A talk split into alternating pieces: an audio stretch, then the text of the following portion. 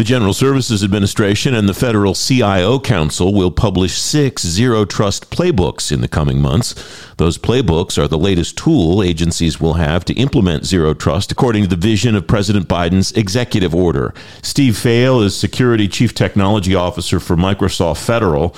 Microsoft sponsoring today's Daily Scoop podcast. Steve, welcome. Thanks for coming on the program. What's your sense of where agencies are collectively as an enterprise and where they are individually in their zero trust journeys? Welcome.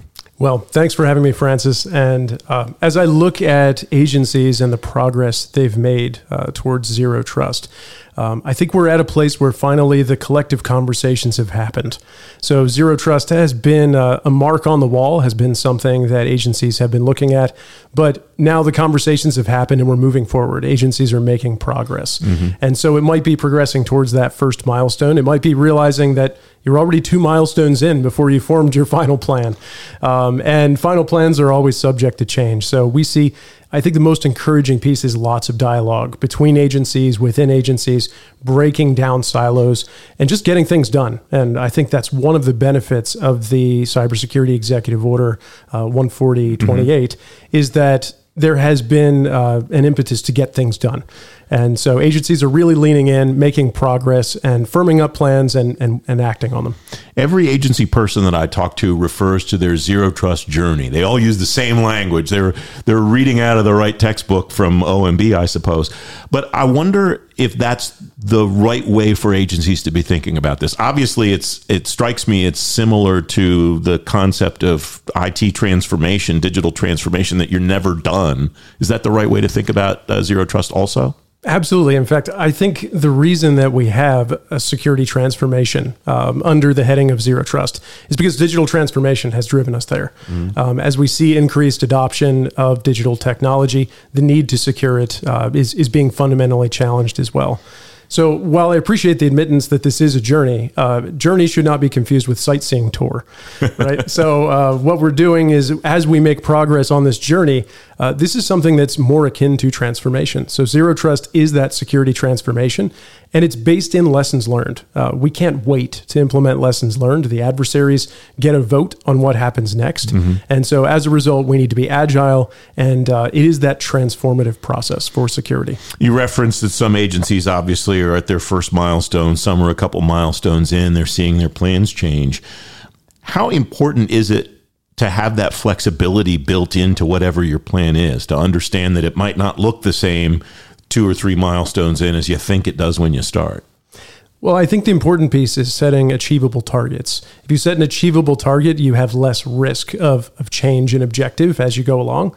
Um, another piece is, uh, for example, industry is collaborating with NIST around the SP 1800 series.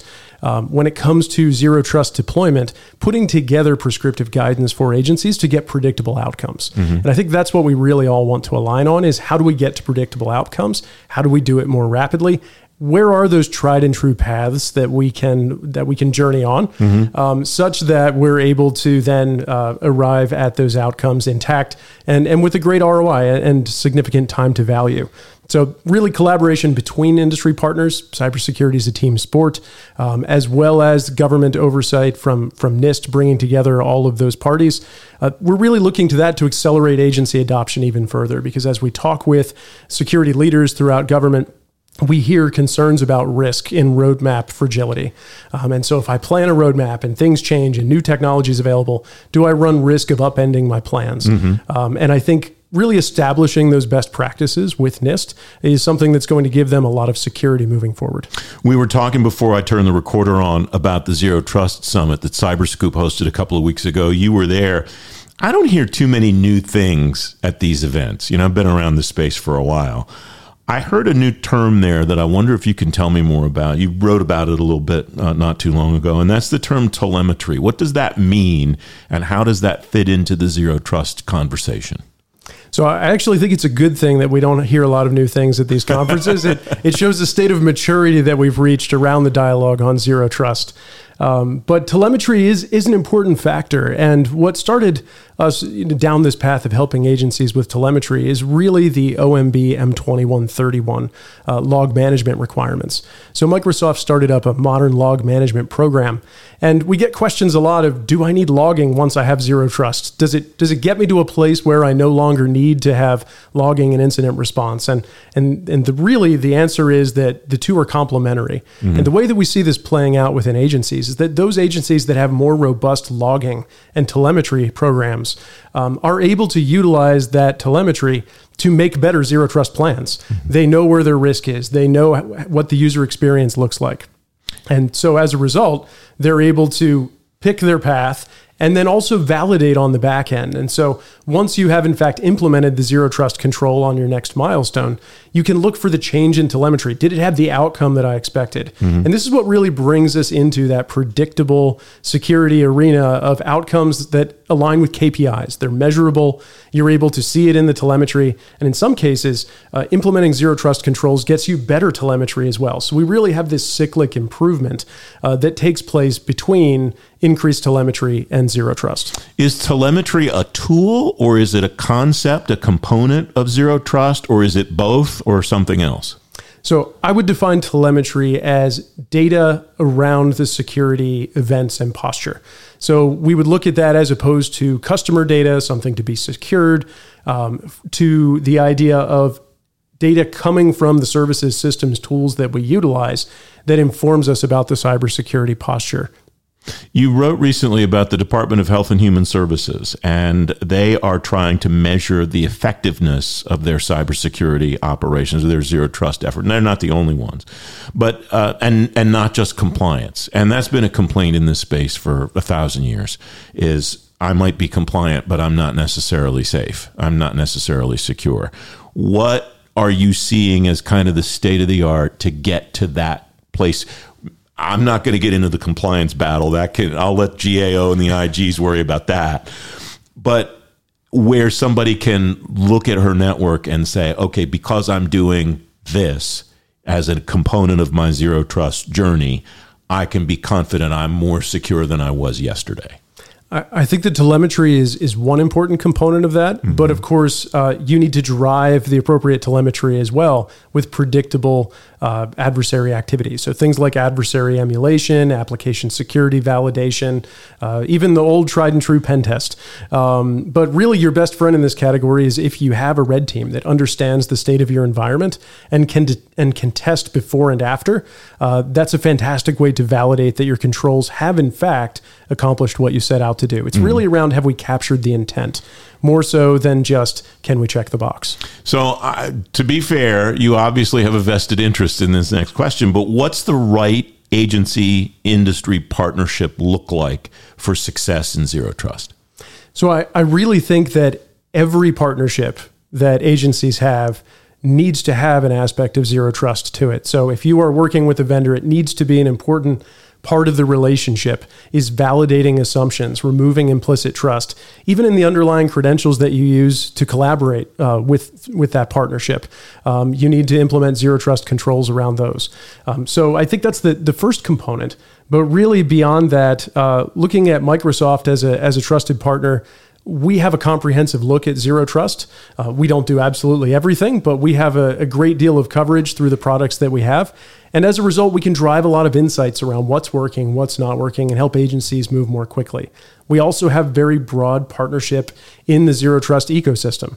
And so, uh, very well worn paths of how you integrate disparate technologies with Microsoft technology. So, we can help make the introductions and the relationships to help you partner uh, with other vendors as well. When it comes to zero trust, working with what you have, being the most effective with the technology you already have in place, mm-hmm. and making strategic investments to show measurable progress. So, you use the term zero trust journey in that answer again. And so, I want to go back to that lingo, that terminology. Because uh, another thing that you wrote recently was that there are different paths in these transformations. The journey can take you this direction or it can take you that direction. What's the importance of that? Makes this process more of an art than a science, I imagine. It, it absolutely does. And, and it, sometimes it generates confusion mm. when discussing best practices between organizations. They have a completely different view, completely different lens. Uh, we ran into this in industry as well as various vendors came up with their first zero trust solution. And uh, when it was sort of nascent, the vendors looked across and said, they look nothing like each other. How can they all be zero trust? Mm-hmm. And so uh, NIST grappled with that as well in, in 800 207. Um, and as we sort of mature zero trust, what we see is that that where you're starting from and that next right thing to do can look very different. Just as uh, if you're commuting to the office, uh, where you start from really impacts what the scenery looks like. Um, but as you get closer to your destination, neighborhoods start to look familiar. You recognize a coffee shop, um, and and now you have more to talk about with those colleagues. And so zero trust is really the same in that every agency is going to have a different starting point based on their existing investments, based on uh, their strategy and their risk profile but we're all headed in the same direction, and it's something that we can help each other with along the way. Uh, final thought, Steve. That next right thing to do, if this whole concept is more art than science, I imagine at any given time in your journey, figuring out the next right thing to do might be at least 50 50. I mean, if I'm following your analogy, I generally know how to get home but sometimes I might decide to take a, a, different route if I have extra time or if I'm in a big hurry. Right. I, I think the the danger in the journey analysis is if I start putting artificial constraints on on the path, right? So if I if I make arbitrary rules to make things simpler, and there's zero trust is a complex topic. Uh, the next right thing to do may not be complex, but having a, a broad overview can be complex. And so there's a lot of uh, push within industry or within agencies to say um, zero trust is all about the data or zero trust is all about the network, or zero trust is all about identity. And, and we want to pick one pillar because we feel like that's easier to wrap our heads around. Um, and that's fine if it's the next right thing to focus on.